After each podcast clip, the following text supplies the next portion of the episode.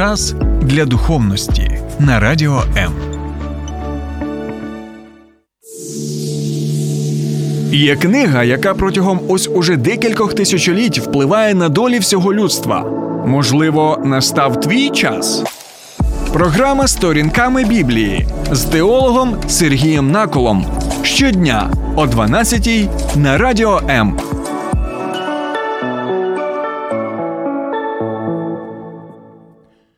Вітаю, друзі! Зазвичай ми звертаємо увагу на останні слова видатних людей. Так і нам дійсно цікаво, що ж вони могли сказати в підсумку свого життя, і навіть є. Багато книжок, так присвячених саме останнім словам різноманітних знаменитих людей, або навіть для нас має велике значення також і останні слова, які можливо, сказала наша бабуся, так, або тато, або мамо, або дідусь перед своєю смертю. Так, і ми пам'ятаємо цей момент. Для нас це важливо, для нас це все має значення. Так от, друзі, сьогодні ми з вами. А я нагадую, що сьогодні п'ятниця страсного тижня, так, який передує вже Великодню, який ми будемо святкувати 9 квітня з більшістю християн світу. Сьогодні ми будемо розмірковувати розмірковувати над останніми словами. Я думаю, що найважливішої людини, і не лише людина, ще й Бога Ісуса Христа перед Його смертю. Тому що я думаю, що ось саме ці слова вони зна... мають значення не лише для когось, а для усього людства. І вже дві тисячі років минуло. А ми і зараз можемо читати. Останні слова Ісуса Христа перед своєю смертю, але не останні слова в Його взагалі житті, тому що ми знаємо, Він живий, і в Великодень ми будемо ще святкувати цю неймовірну подію, а саме реальне, буквально тілесне Воскресіння Ісуса Христа з мертвих. Але зараз.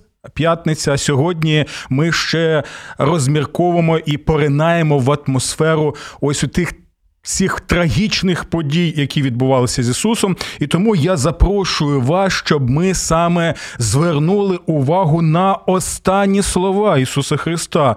І ми е, сьогодні будемо розмірковувати над 23 розділом Євангелія від Луки, там, де ми можемо побачити, що Останні слова Ісуса, коли Він вже йде на Голгофу, і Він звертається там до жінок і чомусь каже їм, щоб вони оплакували не Його, а в першу чергу себе і тих людей, які їх оточують. І ми дізнаємося, чому саме Ісус так починає звертатися таким е, чином до ось цих е, жіночок, які плакали, яким було дійсно шкода Ісуса Христа. Також ми побачимо, про яке саме прощення е, прохає Ісус Отця свого Небесного, тому що також це одні з останніх слів Ісуса Христа.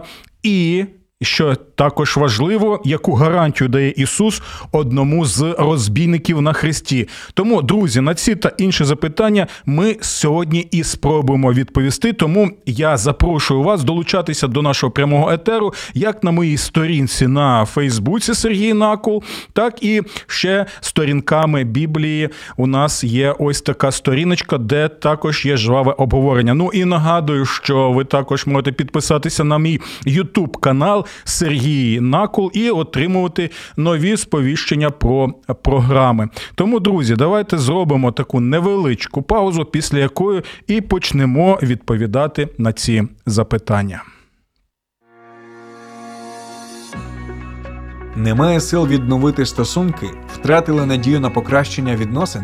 Не поспішайте з висновками. Телефонуйте нам. Безкоштовна лінія довіри 0800 50 77 50. А також чекаємо вас на сайті довіра.онлайн. Добре, друзі. Тоді давайте відкриємо е, Євангелія від Луки, 23 розділ, і почнемо читати про ті події, які відбувалися, і особливо будемо звертати увагу саме на останні слова Ісуса Христа. Бо я особисто впевнений, що вони мали значення не лише для тих людей, але й мають значення і для нас, сучасних людей в 21 першому столітті. І почнемо читати з 26-го вірша. І повели Ісуса на Голгофу. Взявши якогось Симона з Киринеї, який йшов з поля, поклали на нього нести за Ісусом хрест. І йшла ж за ним ще велика юрба народу та жінки, які голосили і оплакували його.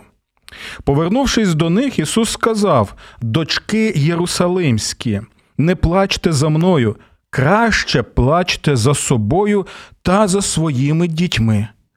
Бо ось настають дні, коли скажуть блаженні неплідні ютроби, які не родили, і груди, які не годували. Тоді почнуть казати горам упадіть на нас і горбам покрийте нас. Адже коли із зеленим деревом це роблять, то що станеться із сухим? Про що взагалі йде мова? Дивіться, це доволі цікавий момент, так?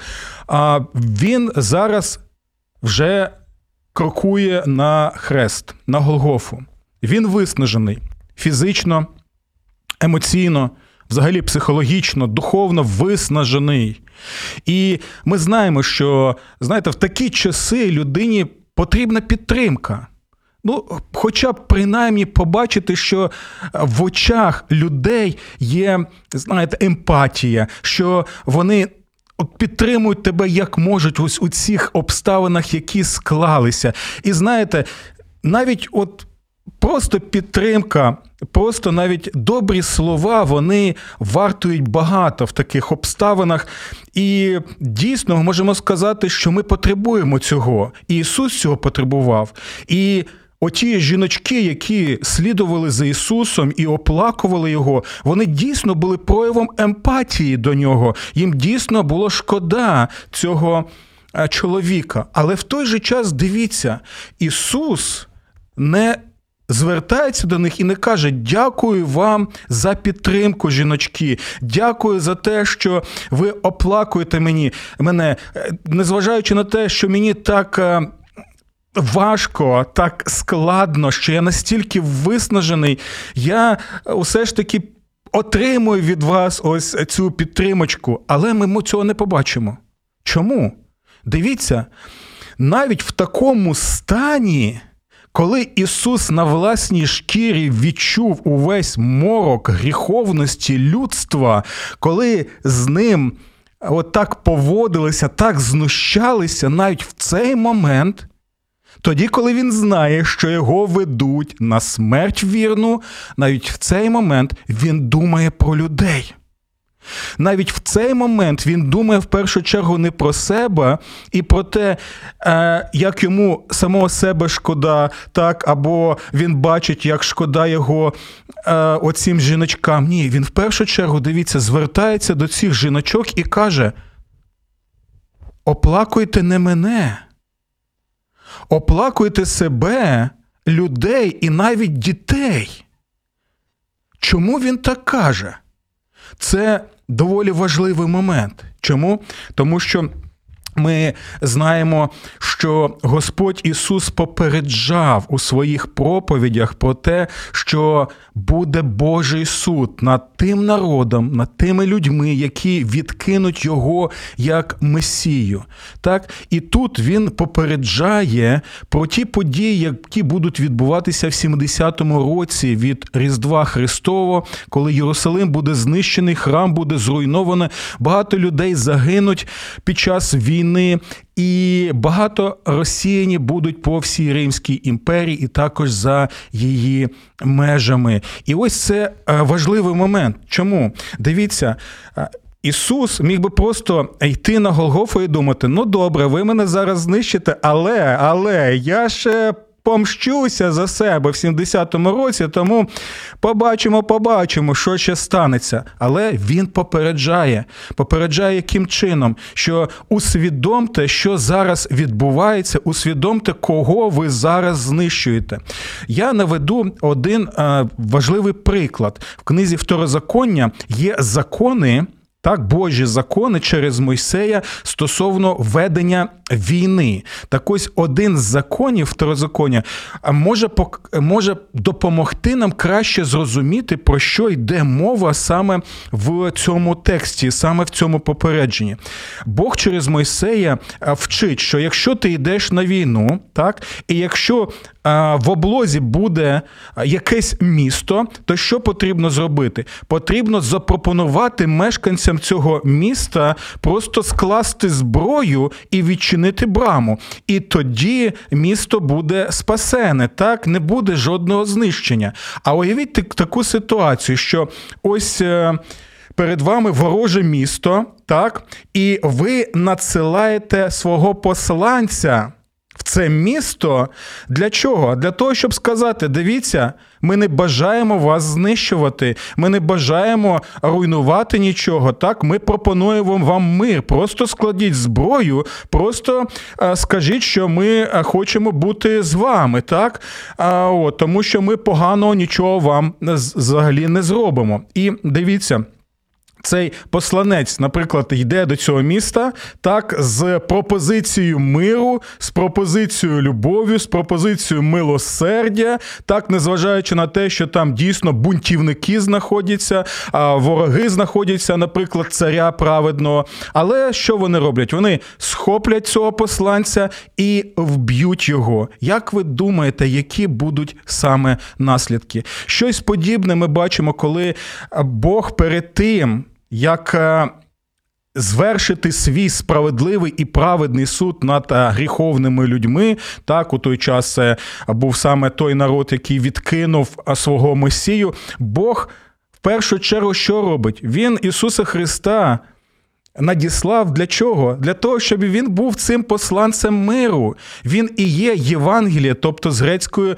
добра звістка. Добра звістка в чому? Що поверніться до Бога, так, якщо навіть ви бунтівники в своїх гріхах і переступах, навіть коли ви схожі на бунтівне місто, яке не кориться своєму цареві, так він не хоче смерті грішника, і він тому посилає цього посланця миру, от щоб е, уникнути всього цього його, але ми бачимо, що е, відбувається з Ісусом Христом. Його схопили, його піддали жахливим тортурам.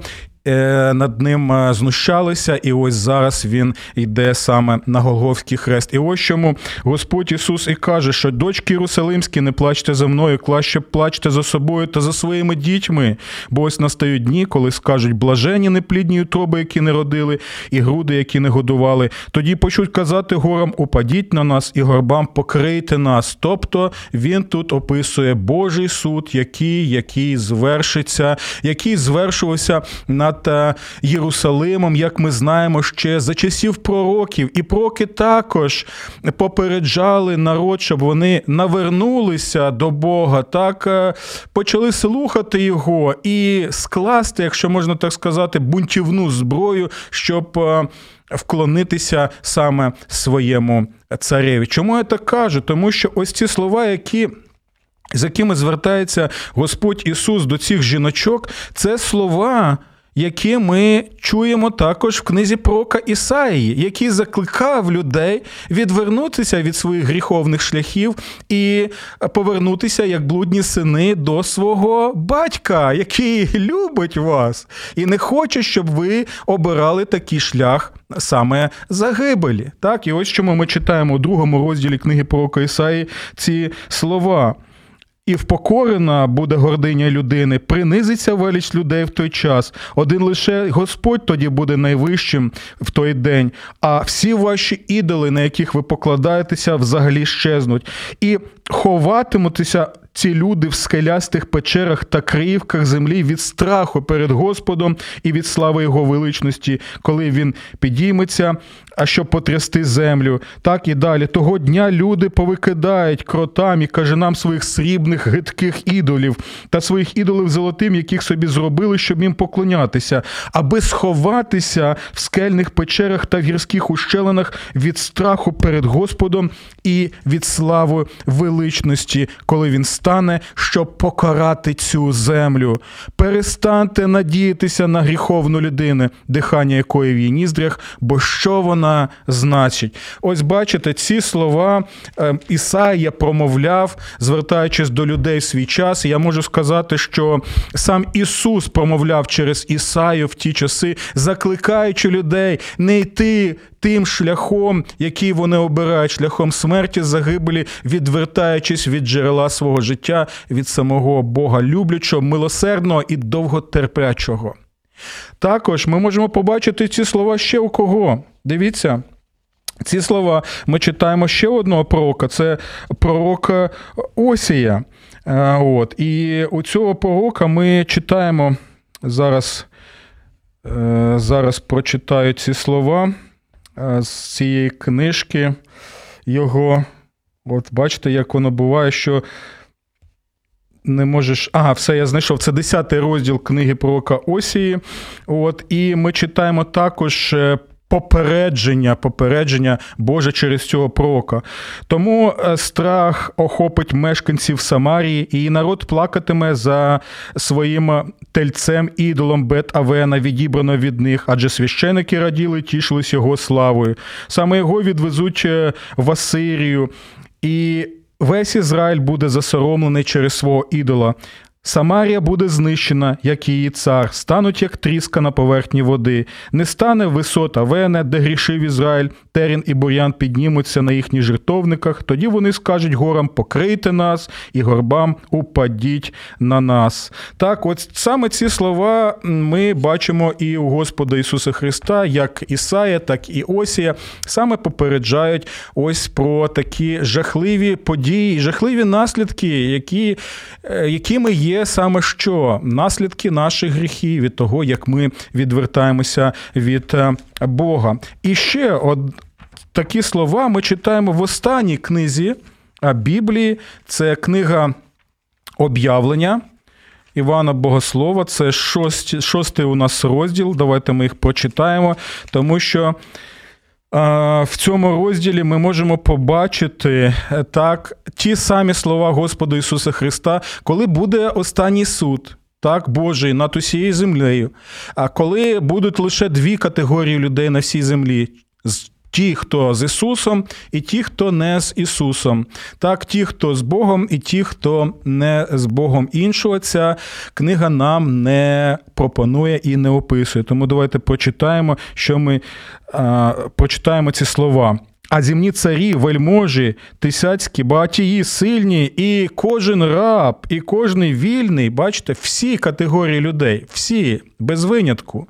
Так, ті, які дійсно знаходяться в своїх гріхах, своїх переступах і не бажають повернутися до свого Бога. Так що ми читаємо?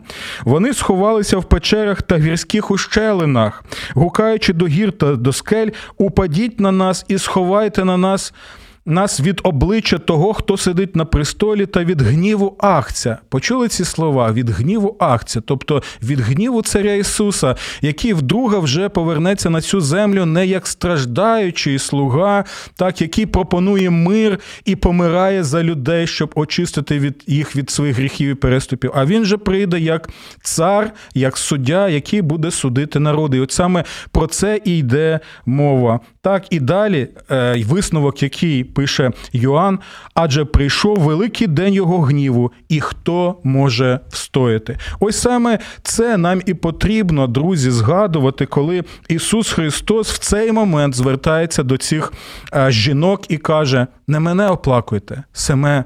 Себе оплакуйте. Але в той же час, дивіться, далі ми бачимо також щось е, доволі важливо, як описує це Лука, бо Ісус не лише попереджає про Божий суд і Божий гнів, який виліться на народ, але в той же час Він дає надію. І ми зараз побачимо, яким саме чином. Тому що далі читаємо наступно: і вели з ним на страту також інших двох злочинців.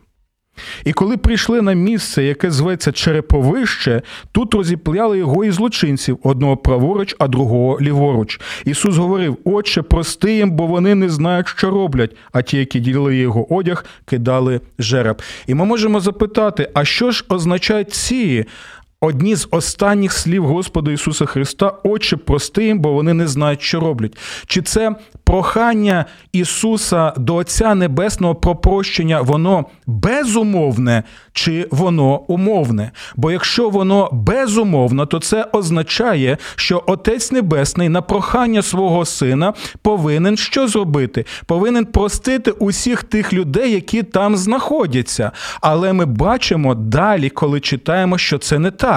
Ми можемо побачити далі, що про прощення, про яке молить Ісус свого Отця Небесного, воно воно умовне, саме саме умовно. Тобто воно означає, що Бог простить усіх тих, хто звернеться до Бога за прощенням. Це не безумовно прощення, що знаєте, ну прости їм, бо вони не знають, що вони роблять, і Отець Небесний такий каже: ну добре, я їх всіх прощаю, всі йдуть в рай. Так? Наприклад, чому саме тут мова йде про двох цих злочинців? Тому що далі дивіться, на їх прикладі ми можемо побачити, чому Ісус звертається до Отця Небесного з проханням простити за умовою, простити у всіх тих, хто звертається в ім'я сина до нього. Чому ми так думаємо? Тому то далі Лука нам описує, що відбувається.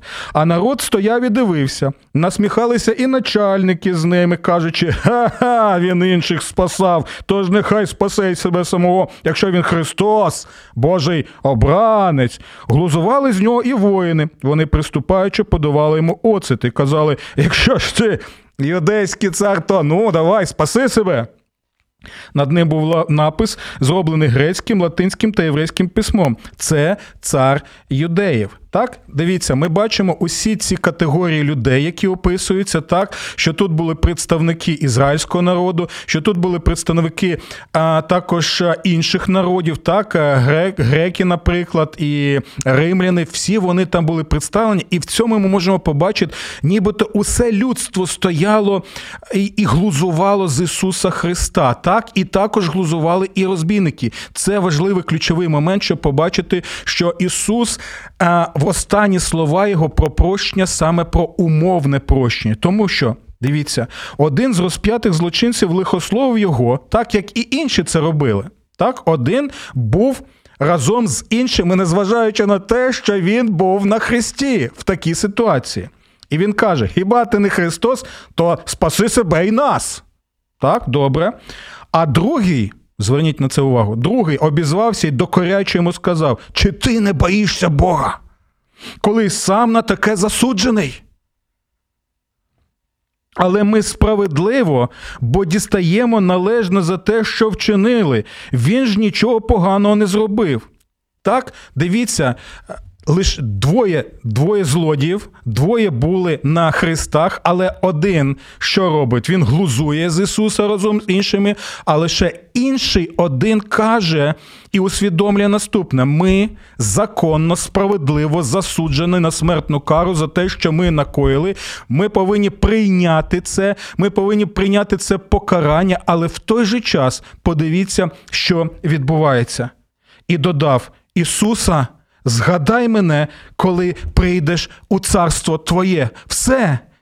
Дивіться, він усвідомлює, що він засуджений, він усвідомлює, що це справедливо, він усвідомлює, що йому повин, що він повинен прийняти це, але в той же час він смиренно звертається до Ісуса так, і каже: Згадай мене, Ісуса, в своєму царстві, бо ти цар, бо ти мій Спаситель. Я це усвідомив навіть в цей останній момент свого е, життя. Так, І це те саме, що повинні були зробити і всі інші, які там знаходилися, оточуючи Ісуса і глузуючи. Вони їм потрібно було це саме сказати так е, стосовно Господа Ісуса Христа. Е, згадай мене, коли прийдеш у царство Твоє, і дивіться, яку гарантію дає Господь Ісус Христос. І це також одні з останніх слів Ісуса Христа. І Він сказав йому: запевняю тебе, тобто я клянуся.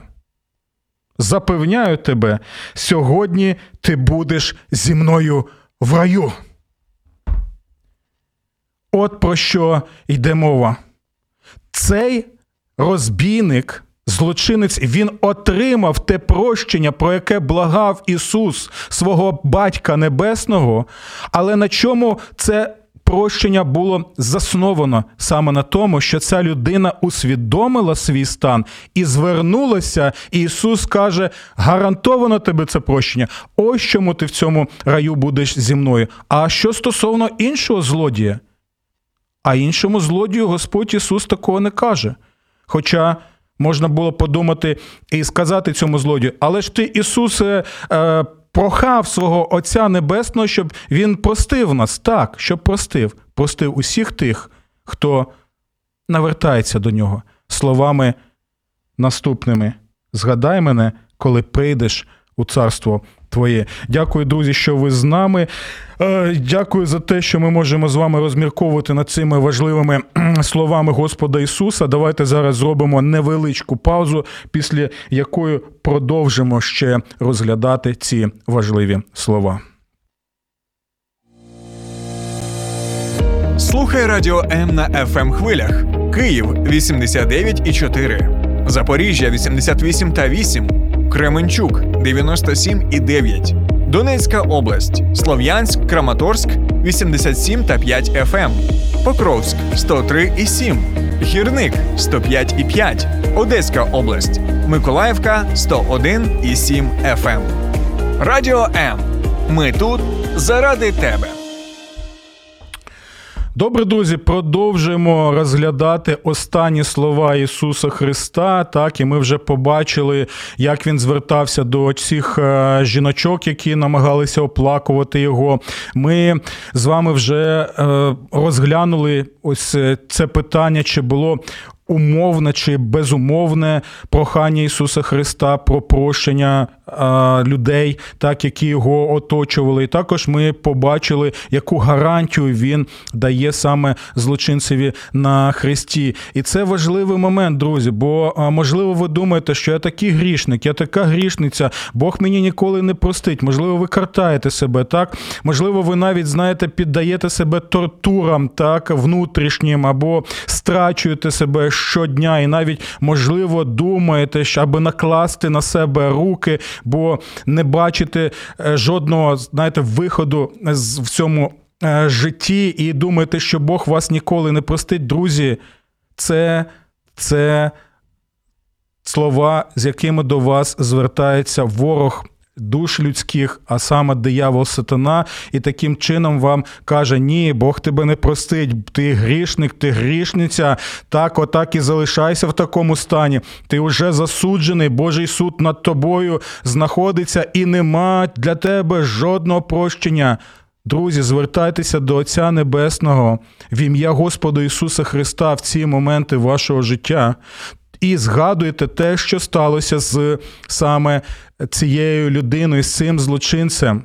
Він дійсно заслуговував навіть смертної кари. Він сам це визнає. Але в той же момент, дивіться, навіть такій людині, якщо щиросердо ми звертаємося до Ісуса Христа і благаємо про прощення, ми можемо отримати від нього ту саму гарантію, яку отримав і цей злочинець на Христі. Знаєте, чому така впевненість? Тому що сам Ісус це каже, і ще Він скріпляє це своєю кров'ю на Голговському хресті. Просто зверніться до нього і отримуйте прощення в Христовій любові, в Христовому милосерді, в Христовому прийнятті. У нас є ще е, коментарі, друзі. Давайте е, прочитаємо. Декілька останні слова мають велике значення, пише пан Алекс. Дякую. Так, так, я з вами повністю згодний, тому ми і розглядаємо ці останні слова Ісуса Христа в Євангелії від Луки. Також ми читаємо: Господь прощає тих, що не знають, що роблять, а не тих, що знають, що роблять. Е, Це доволі цікаве, цікава річ. Чому? Тому що ну, людина не може отримати, отримати Боже прощення, як ми побачили, навіть е, з двома розбійниками так, на хресті. Те, що я вже пояснював, так, що це прощення не безумовне, це прощення саме умовне і умова, яка саме звернутися до Господа Ісуса Христа за цим просінням. Далі ми читаємо один розбійник віруючий, а другий розбійник невіруючий. Я так думаю. Ну, ну звичайно, це, це дійсно так.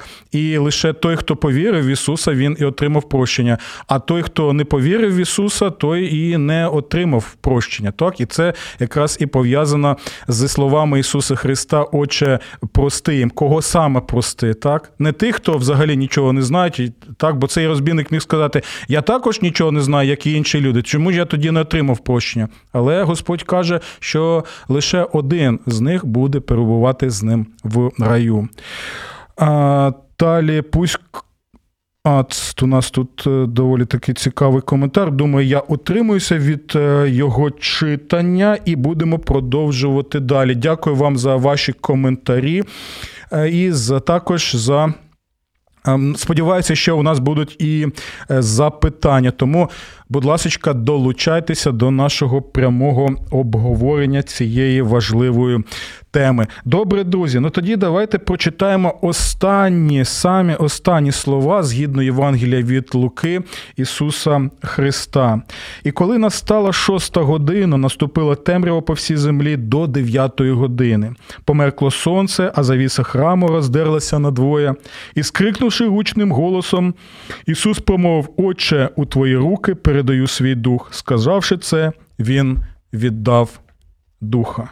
Оце згідно Євангелія від Луки, і були останні слова Ісуса: Отче, у Твої руки передаю свій дух, і сказавши це, Він віддав духа. Що цікаво, що Ісус навіть в останні секунди свого життя. Настільки просякнутий святим Писанням, що він навіть звертається до свого Отця Небесного саме словами Е, біблійними саме словами біблійного псалма. Це 31-й псалом, і тому нам потрібно звернути на цей псалом увагу, тому що він багато що може розповісти так про ці слова, що саме мав на увазі Господь Ісус Христос, що е, е Отче, в твої руки віддаю свій дух, або можна краще навіть ем, перекласти це віддаю своє життя. Бо 31 псалом, дивіться, що ми тут читаємо. В шостому вірші: ось у твої руки віддаю свого духа, бо ти викупив мене, Господи, Боже правди. Перед цим ми читаємо наступне: Господи, на тебе покладаюсь. Пише псалмоспівець. І Господь Ісус тим самим також показує, що навіть в останні секунди свого життя Він покладається на свого Батька Небесного. Господи, на тебе я покладаюсь, тому не дай мені осоромитись повіки осоромитись на цьому хресті, бо цей хрест стане для мене не соромом, він стане для мене перемогою, він стане для мене прославленням. Так? Е, визволь мене в своїй справедливості, і ми знаємо, що е, він не залишився просто на хресті, він не залишився мертвим, тому що на третій день він воскрес із мертвих. І одне, одне з тих речей, які показує Воскресіння Ісуса Христа, це те, що все те, що Він як пророк казав і проповідував, і діяв, схвалено Богом Отцем. Бо якщо він був би брехливим пророком, як інші, то Бог би його не воскресив з мертвих. Воскресивши з мертвих, він підтвердив так. Це істинний пророк, про якого пророкував ще Мойсей. Далі нахили до мене своє вухо, поспіши на мій порятунок, будь для мене оборонною скелею, притулком, неприступною твердиною задля мого порятунку, бо ти моє скеля, моє пристановище. Тож задля свого імені ти провадь мене і опікуйся мною. Ти виведеш мене з пастки, яку таємно поставили для мене, бо ти мій притулок. Так, ось е, ту пастку, яку зробили люди, думаючи, що все він потрапив в пастку Гоговського Христа, і звідти йому вже е, жодним чином не вийти. А от, Але згідно цього псалму, і можна сказати, це пророчий е, псалом, ми можемо побачити, як покладав свою надію Господь Ісус на свого Батька Небесного. Ось чому далі ми читаємо: у твої руки віддаю свого духа. І тут я Пропоную вам прочитати самим увесь цей псалом, бо у нас нема, на жаль, часу, але ще декілька прочитаю таких ось е, віршів з цього псалму, щоб ви краще могли усвідомити, що відбувалося з Господом Ісусом на Христі. Я забутий ними, наче померлий, виконатий з серця, як розбитий глечик. Я чую наклепи багатьох, звідусіль погрози, коли вони разом змовляються проти мене, маючи намір відібрати моє життя. Так, все те, що ми тільки що і прочитали а, в Євангелії від Луки. І далі слухайте уважно. Але я на тебе, Господи, покладаюсь і кажу: Ти мій Бог, у твоїх руках моя доля. Врятуй мене від рук моїх ворогів, що мене переслідують. Засяй світлом свого обличчя на Твого слугу, спаси мене у своєму милосерді. Господи, не дай мені осоромитись, адже я кличу до тебе. Нехай осоромляться нечестиві і замовкнуть в могилі. Нехай заніміють оманливі вуста, які зухвала зі зневагою наговорюють на праведника. У все це так, друзі, і сталося, коли Ісус, який помер, але віддав своє життя в дусі 31-го псалму своєму Отцеві Небесному на третій день реально, буквально, тілесно воскрес із мертвих. Тому саме в світлі Його Воскресіння, Його останні слова перед смертю і Воскресінням мають значення і для нас в цей час. Дякую, що були з нами. До наступних зустрічей. Сподобався ефір? Є запитання або заперечення? Пиши радіом.ua